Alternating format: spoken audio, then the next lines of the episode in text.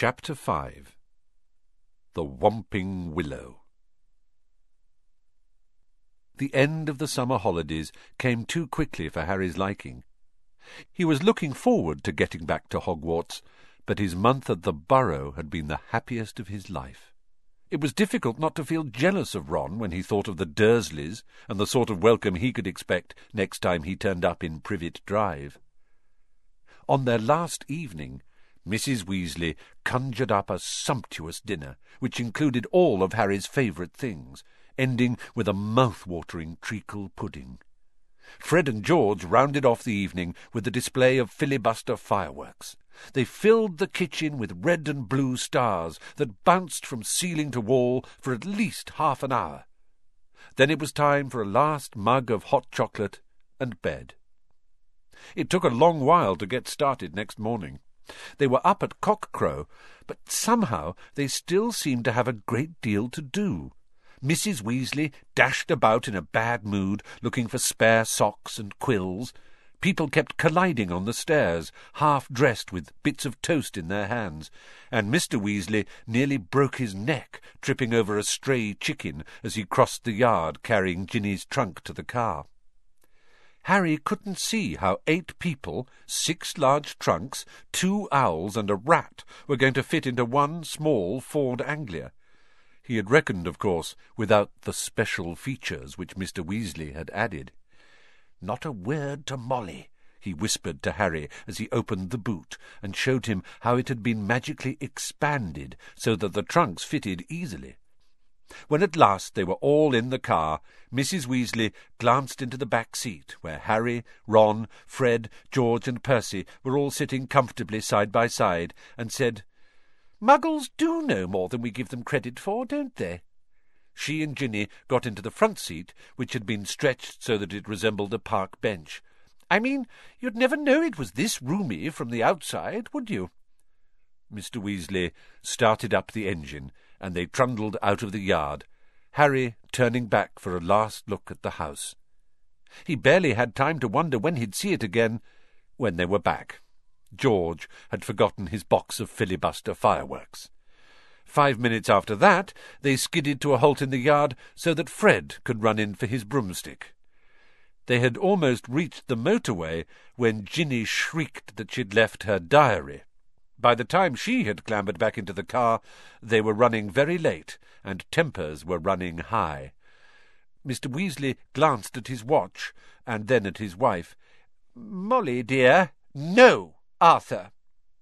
No one would see. This little button here is an invisibility booster I installed. That'd get us up in the air, then we fly above the clouds. We'd be there in ten minutes, and no one would be any the wiser. I said no, Arthur, not in broad daylight. They reached King's Cross at a quarter to eleven. Mr. Weasley dashed across the road to get trolleys for their trunks, and they all hurried into the station. Harry had caught the Hogwarts Express the previous year. The tricky bit was getting on to platform nine and three quarters, which wasn't visible to the muggle eye. What you had to do was walk through the solid barrier dividing platforms nine and ten. It didn't hurt, but it had to be done carefully so that none of the muggles noticed you vanishing. Percy first, said Mrs. Weasley, looking nervously at the clock overhead, which showed they had only five minutes to disappear casually through the barrier. Percy strode briskly forward and vanished. Mr. Weasley went next. Fred and George followed. I'll take Ginny, and you two come right after us, Mrs. Weasley told Harry and Ron, grabbing Ginny's hand and setting off. In the blink of an eye, they were gone. Let's go together. We've only got a minute, Ron said to Harry. Harry made sure that Hedwig's cage was safely wedged on top of his trunk and wheeled his trolley about to face the barrier. He felt perfectly confident. This wasn't nearly as uncomfortable as using Floo powder. Both of them bent low over the handles of their trolleys and walked purposefully towards the barrier, gathering speed. A few feet away from it, they broke into a run and. Crash! Both trolleys hit the barrier and bounced backwards. Ron's trunk fell off with a loud thump. Harry was knocked off his feet, and Hedwig's cage bounced onto the shiny floor, and she rolled away, shrieking indignantly. People all around them stared, and a guard nearby yelled, What in blazes do you think you're doing? Lost control of the trolley, Harry gasped, clutching his ribs as he got up. Ron ran to pick up Hedwig, who was causing such a scene that there was a lot of muttering about cruelty to animals from the surrounding crowd. Why can't we get through? Harry hissed to Ron. I don't know. Ron looked wildly around. A dozen curious people were still watching them. We're going to miss the train, Ron whispered. I don't understand why the gateway sealed itself. Harry looked up at the giant clock with a sickening feeling in the pit of his stomach. Ten seconds. Nine seconds.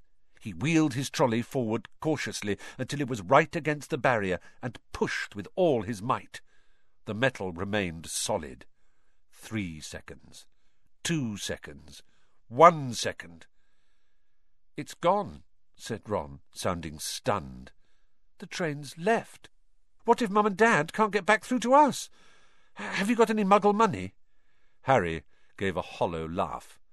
The Dursleys haven't given me pocket money for about six years. Ron pressed his ear to the cold barrier. Can't hear a thing, he said tensely. What are we going to do? I don't know how long it'll take Mum and Dad to get back to us. They looked around. People were still watching them, mainly because of Hedwig's continuing screeches. I think we'd better go and wait by the car, said Harry. We're attracting too much attention. Harry, said Ron, his eyes gleaming. The car. What about it? We can fly the car to Hogwarts. But I thought we're stuck, right? And we've got to get to school, haven't we? And even underage wizards are allowed to use magic if it's a real emergency. Section 19 or something of the restriction of thingy. Harry's feeling of panic turned suddenly to excitement. Can you fly it? No problem, said Ron, wheeling his trolley around to face the exit. Come on, let's go. If we hurry, we'll be able to follow the Hogwarts Express. And they marched off through the crowd of curious muggles, out of the station, and back into the side road where the old Ford Anglia was parked. Ron unlocked the cavernous boot with a series of taps from his wand. They heaved their trunks back in, put Hedwig on the back seat, and got into the front. Check no one's watching, said Ron, starting the ignition with another tap of his wand. Harry stuck his head out of the window. Traffic was rumbling along the main road ahead, but their street was empty. OK, he said. Ron pressed a tiny silver button on the dashboard. The car around them vanished, and so did they. Harry could feel the seat vibrating beneath him, hear the engine, feel his hands on his knees and his glasses on his nose, but for all he could see, he had become a pair of eyeballs, floating a few feet above the ground in a dingy street full of parked cars. Let's go, said Ron's voice from his right. The ground and the dirty buildings on either side fell away, dropping out of sight as the car rose. In seconds, the whole of London lay, smoky and glittering, below them. Then there was a popping noise, and the car, Harry, and Ron reappeared. Uh-oh, said Ron, jabbing at the invisibility booster. It's faulty. Both of them pummeled it. The car vanished. Then it flickered back again. Hold on! Ron yelled, and he slammed his foot on the accelerator. They shot straight into the low, woolly clouds, and everything turned dull and foggy. Now what? said Harry, blinking at the solid mass of cloud pressing in on them from all sides. We need to see the train to know what direction to go in, said Ron. Dip back down again, quickly. They dropped back beneath the clouds and twisted around in their seats, squinting at the ground. I can see it, Harry yelled. Right ahead. There. The Hogwarts Express was streaking along below them like a scarlet snake. Due north, said Ron, checking the compass on the dashboard. OK, we'll just have to check on it every half an hour or so. Hold on! And they shot up through the clouds. A minute later, they burst out into a blaze of sunlight. It was a different world. The wheels of the car skimmed the sea of fluffy cloud, the sky a bright, endless blue under the blinding white sun. All we've got to worry about now are aeroplanes, said Ron. They looked at each other and started to laugh. For a long time they couldn't stop. It was as though they had been plunged into a fabulous dream. This, thought Harry, was surely the only way to travel. Past swirls and turrets of snowy cloud, in a car full of hot, bright sunlight, with a fat pack of toffees in the glove compartment, and the prospect of seeing Fred and George's jealous faces when they landed smoothly and spectacularly on the sweeping lawn in front of Hogwarts Castle. They made regular checks on the train as they flew further and further north, each dip beneath the clouds showing them a different view. London was soon far behind them, replaced by neat green fields, which gave way in turn to wide purplish moors, villages with tiny toy churches, and a great city alive with cars like multicoloured ants. Several uneventful hours later, however, Harry had to admit that some of the fun was wearing off. The toffees had made them extremely thirsty, and they had nothing to drink. He and Ron had pulled off their jumpers, but Harry's T-shirt was sticking to the back of his seat, and his glasses kept sliding down to the end of his sweaty nose. He had stopped noticing the fantastic cloud shapes now, and was thinking longingly of the train miles below, where you could buy ice-cold pumpkin juice from a trolley pushed by a plump witch. Why hadn't they been able to get onto platform nine and three quarters? Can't be much further, can it? croaked Ron, hours later still, as the sun started to sink into their floor of cloud, staining it a deep pink. Ready for another check on the train? It was still right below them, winding its way past a snow-capped mountain. It was much darker beneath the canopy of clouds. Ron put his foot on the accelerator and drove them upwards again, but as he did so, the engine began to whine. Harry and Ron exchanged nervous glances. It's probably just tired, said Ron. It's never been this far before. And they both pretended not to notice the whining growing louder and louder as the sky became steadily darker. Stars were blossoming in the blackness. Harry pulled his jumper back on, trying to ignore the way the windscreen wipers were now waving feebly as though in protest. Not far, said Ron, more to the car than to Harry. Not far now, and he patted the dashboard nervously. When they flew back beneath the clouds a little while later, they had to squint through the darkness for a landmark they knew. There! Harry shouted, making Ron and Hedwig jump. Straight ahead! Silhouetted on the dark horizon, high on the cliff over the lake, stood the many turrets and towers of Hogwarts Castle but the car had begun to shudder and was losing speed. Come on, Ron said cajolingly, giving the steering wheel a little shake. Nearly there. Come on. The engine groaned. Narrow jets of steam were issuing from under the bonnet. Harry found himself gripping the edges of his seat very hard as they flew towards the lake. The car gave a nasty wobble. Glancing out of his window, Harry saw the smooth, black, glassy surface of the water a mile below. Ron's knuckles were white on the steering wheel. The car wobbled again. Come on, Ron muttered. They were over the lake. The castle was right ahead. Ron put his foot down. There was a loud clunk, a splutter, and the engine died completely. Uh-oh, said Ron into the silence. The nose of the car dropped. They were falling, gathering speed, heading straight for the solid castle wall. No! Ron yelled, swinging the steering wheel around. They missed the dark stone wall by inches as the car turned in a great arc, soaring over the dark greenhouses, then the vegetable patch, and then out over the black lawns, losing height all the time. Ron let go of the steering wheel completely and pulled his wand out of his back pocket. Stop! Stop! he yelled, whacking the dashboard and the windscreen, but they were still plummeting, the ground flying up towards them. Mind that tree! Harry bellowed, lunging for the steering wheel, but too late. Crunch! With an ear-splitting bang of metal on wood, they hit the thick tree trunk and dropped to the ground with a heavy jolt. Steam was billowing from under the crumpled bonnet. Hedwig was shrieking in terror. A golf ball sized lump was throbbing on Harry's head where he had hit the windscreen, and to his right Ron let out a low, despairing groan. Are you okay? Harry said urgently. My wand, said Ron in a shaky voice. Look at my wand. It had snapped, almost in two. The tip was dangling limply, held on by a few splinters. Harry opened his mouth to say he was sure they'd be able to mend it up at the school, but he never even got started.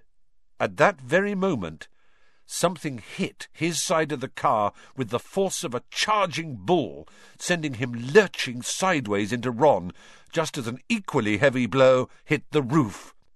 What's happened? Ron gasped, staring through the windscreen, and Harry looked around just in time to see a branch as thick as a python smash into it. The tree they had hit was attacking them. Its trunk was bent almost double and its gnarled boughs were pummeling every inch of the car it could reach.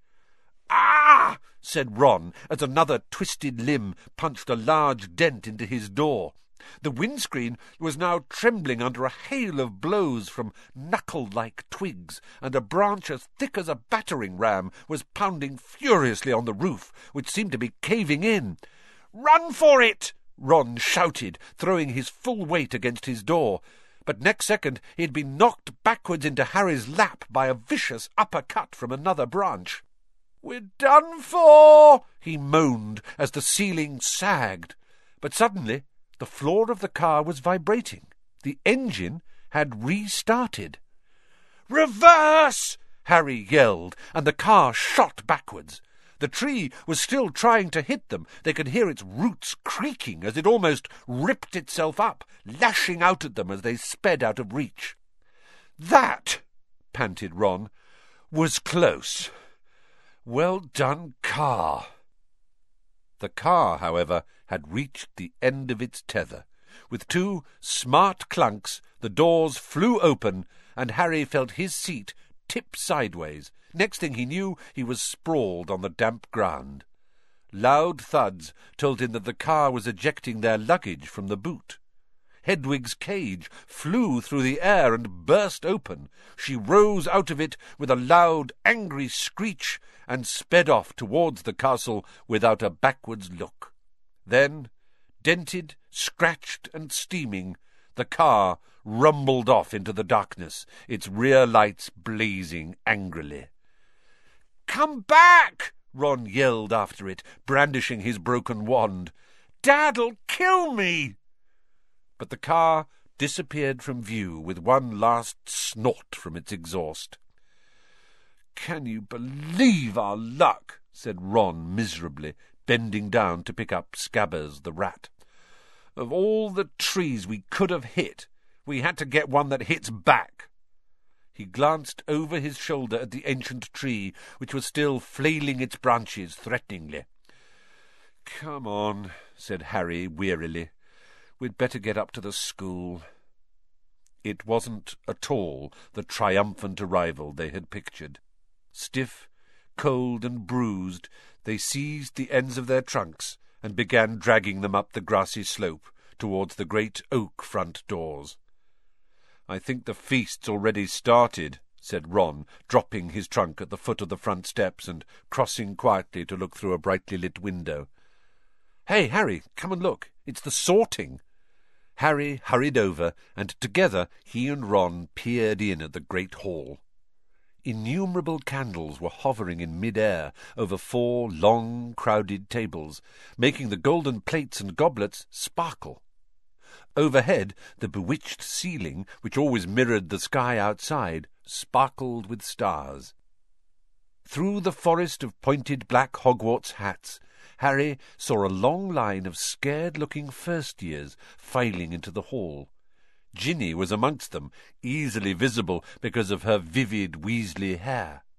Meanwhile, Professor McGonagall, a bespectacled witch with her hair in a tight bun, was placing the famous Hogwarts sorting hat on a stool before the newcomers.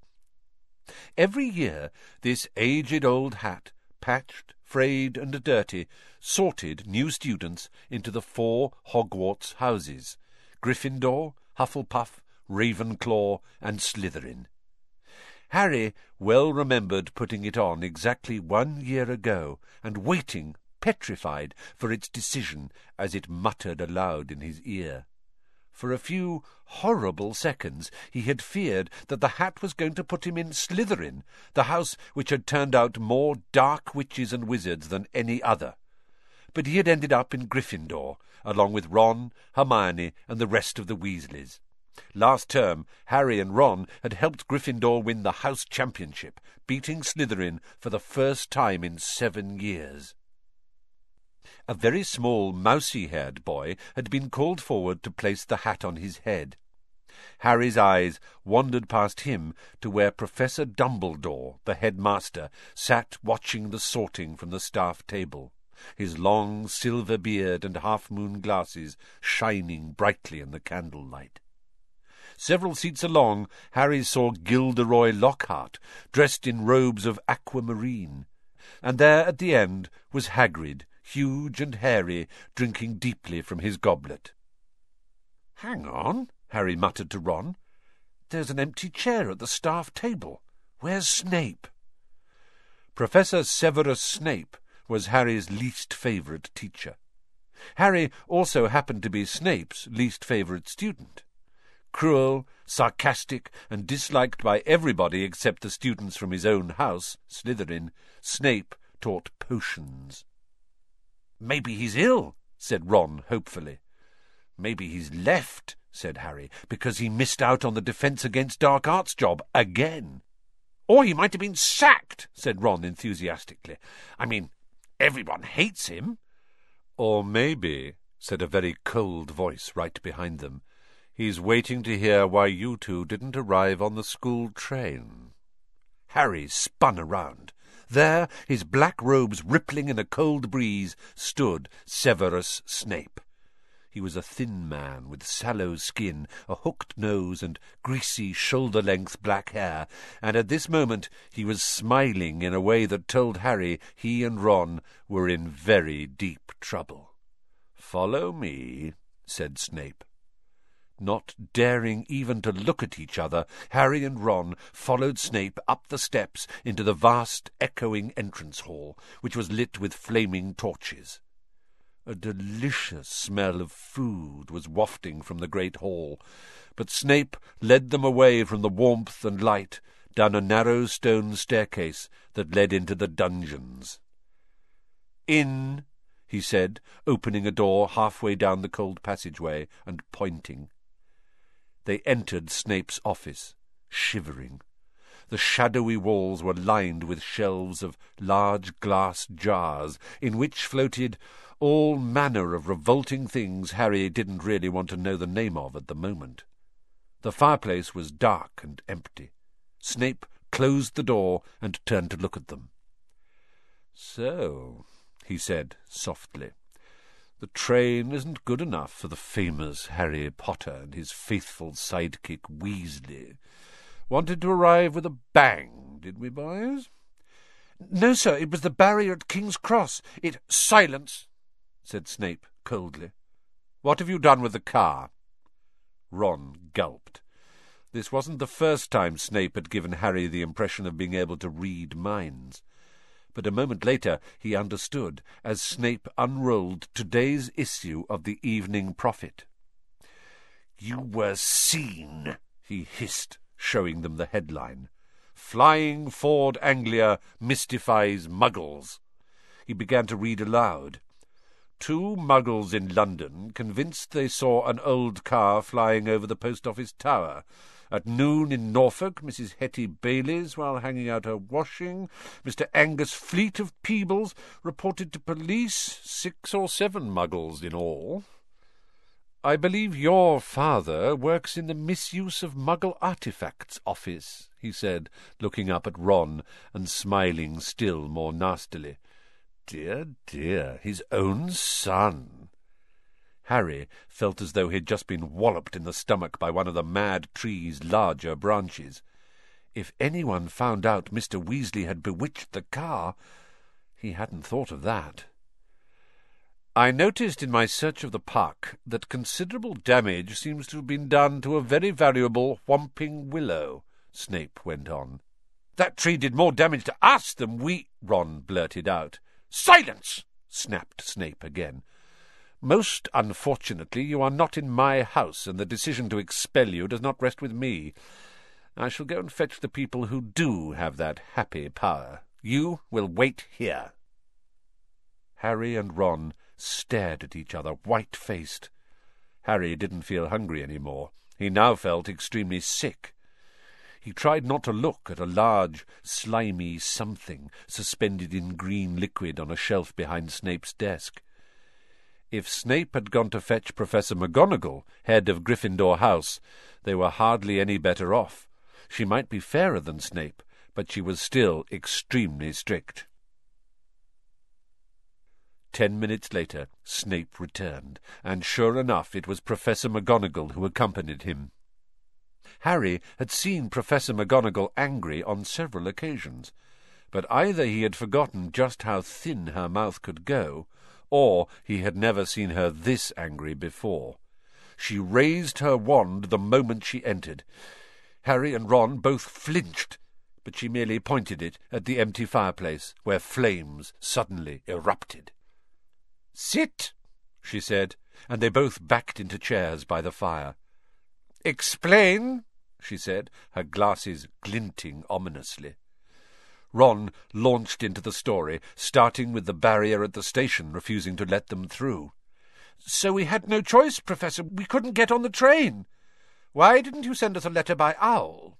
I believe you have an owl, Professor McGonagall said coldly to Harry. Harry gaped at her. Now she said it, that seemed the obvious thing to have done. I I didn't think. That, said Professor McGonagall, is obvious. There was a knock on the office door, and Snape, now looking happier than ever, opened it. There stood the headmaster, Professor Dumbledore. Harry's whole body went numb. Dumbledore was looking unusually grave. He stared down his very crooked nose at them, and Harry suddenly found himself wishing he and Ron were still being beaten up by the whomping willow. There was a long silence. Then Dumbledore said, Please explain why you did this. It would have been better if he had shouted. Harry hated the disappointment in his voice. For some reason he was unable to look Dumbledore in the eyes, and spoke instead to his knees. He told Dumbledore everything except that Mr. Weasley owned the bewitched car, making it sound as though he and Ron had happened to find a flying car parked outside the station.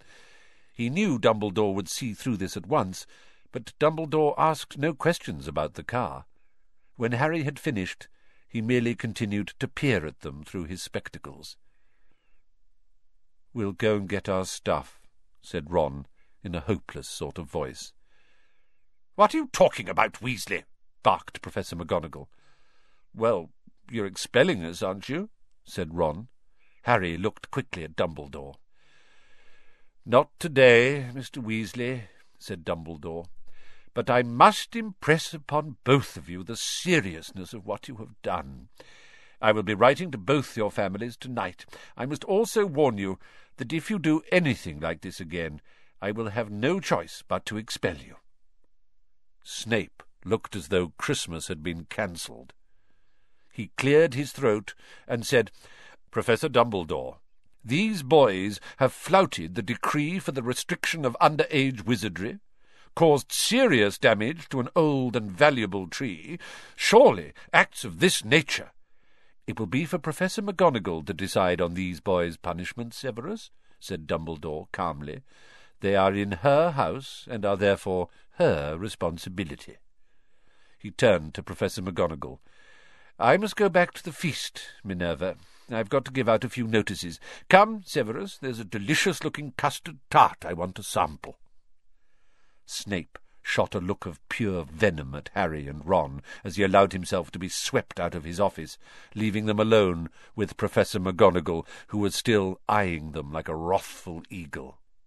"'You'd better get along to the hospital wing, Weasley. You're bleeding.' "'Not much,' said Ron, hastily wiping the cut over his eye with his sleeve. "'Professor, I, I wanted to watch my sister being sorted.' "'The sorting ceremony is over,' said Professor McGonagall. "'Your sister is also in Gryffindor.' "'Oh, good,' said Ron. "'And speaking of Gryffindor,' Professor McGonagall said sharply, but Harry cut in. Professor, when we took the car, term hadn't started, so so Gryffindor shouldn't really have points taken from it, should it? he finished, watching her anxiously. Professor McGonagall gave him a piercing look, but he was sure she had almost smiled. Her mouth looked less thin, anyway. I will not take any points from Gryffindor, she said, and Harry's heart lightened considerably. But you will both get a detention. It was better than Harry had expected. As for Dumbledore's writing to the Dursleys, that was nothing. Harry knew perfectly well they'd just be disappointed that the Whomping Willow hadn't squashed him flat. Professor McGonagall raised her wand again and pointed it at Snape's desk. A large plate of sandwiches, two silver goblets, and a jug of iced pumpkin juice appeared with a pop. You will eat in here and then go straight up to your dormitory, she said. I must also return to the feast. When the door had closed behind her, Ron let out a long, low whistle. I thought we'd had it, he said, grabbing a sandwich. So did I, said Harry, taking one too. Can you believe our luck, though? said Ron thickly through a mouthful of chicken and ham. Fred and George must have flown that car five or six times, and no muggle ever saw them. He swallowed and took another huge bite. Why couldn't we get through the barrier? Harry shrugged. We'll have to watch our step from now on, though, he said, taking a grateful swig of pumpkin juice. Wish we could have gone up to the feast. She didn't want us showing off, said Ron sagely. Doesn't want people to think it's clever, arriving by flying car. When they had eaten as many sandwiches as they could, the plate kept refilling itself. They rose and left the office, treading the familiar path to Gryffindor Tower. The castle was quiet. It seemed that the feast was over. They walked past muttering portraits and creaking suits of armour, and climbed narrow flights of stone stairs, until at last they reached the passage where the secret entrance to Gryffindor Tower was hidden, behind an oil painting of a very fat woman in a pink silk dress. Password? she said, as they approached. Uh, said Harry. They didn't know the New Year's password, not having met a Gryffindor prefect yet, but help came almost immediately. They heard hurrying feet behind them and turned to see Hermione dashing towards them. There you are! Where have you been? The most ridiculous rumours. Someone said you'd been expelled for crashing a flying car. Well, we haven't been expelled, Harry assured her. You're not telling me you did fly here, said Hermione, sounding almost as severe as Professor McGonagall. Skip the lecture, said Ron impatiently, and tell us the new password. It's Wattlebird, said Hermione impatiently, but that's not the point. Her words were cut short, however, as the portrait of the fat lady swung open, and there was a sudden storm of clapping. It looked as though the whole of Gryffindor House was still awake, packed into the circular common room, standing on the lopsided tables and squashy armchairs, waiting for them to arrive. Arms reached through the portrait hole to pull Harry and Ron inside, leaving Hermione to scramble in after them.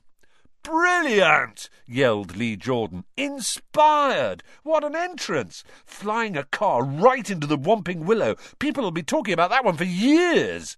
Good on you, said a fifth year Harry had never spoken to. Someone was patting him on the back as though he'd just won a marathon. Fred and George pushed their way to the front of the crowd and said together, Why couldn't you have called us back, eh? Ron was scarlet in the face, grinning embarrassedly, but Harry could see one person who didn't look happy at all. Percy was visible over the heads of some excited first years, and he seemed to be trying to get near enough to start telling them off. Harry nudged Ron in the ribs and nodded in Percy's direction. Ron got the point at once. Got to get upstairs. Bit tired, he said, and the two of them started pushing their way towards the door on the other side of the room, which led to a spiral staircase and the dormitories. Night, Harry called back to Hermione, who was wearing a scowl just like Percy's. They managed to get to the other side of the common room, still having their backs slapped, and gained the peace of the staircase. They hurried up it right to the top, and at last reached the door of their old dormitory, which now had a sign on it saying Second Years. They entered the familiar circular room with its five four-posters hung with red velvet and its high, narrow windows. Their trunks had been brought up for them and placed at the ends of their beds. Ron grinned guiltily at Harry. I know I shouldn't have enjoyed that or anything, but the dormitory door flew open, and in came the other second-year Gryffindor boys, Seamus Finnigan, Dean Thomas, and Neville Longbottom. Unbelievable! Beamed Seamus. Cool, said Dean. Amazing, said Neville, awestruck. Harry couldn't help it. He grinned too.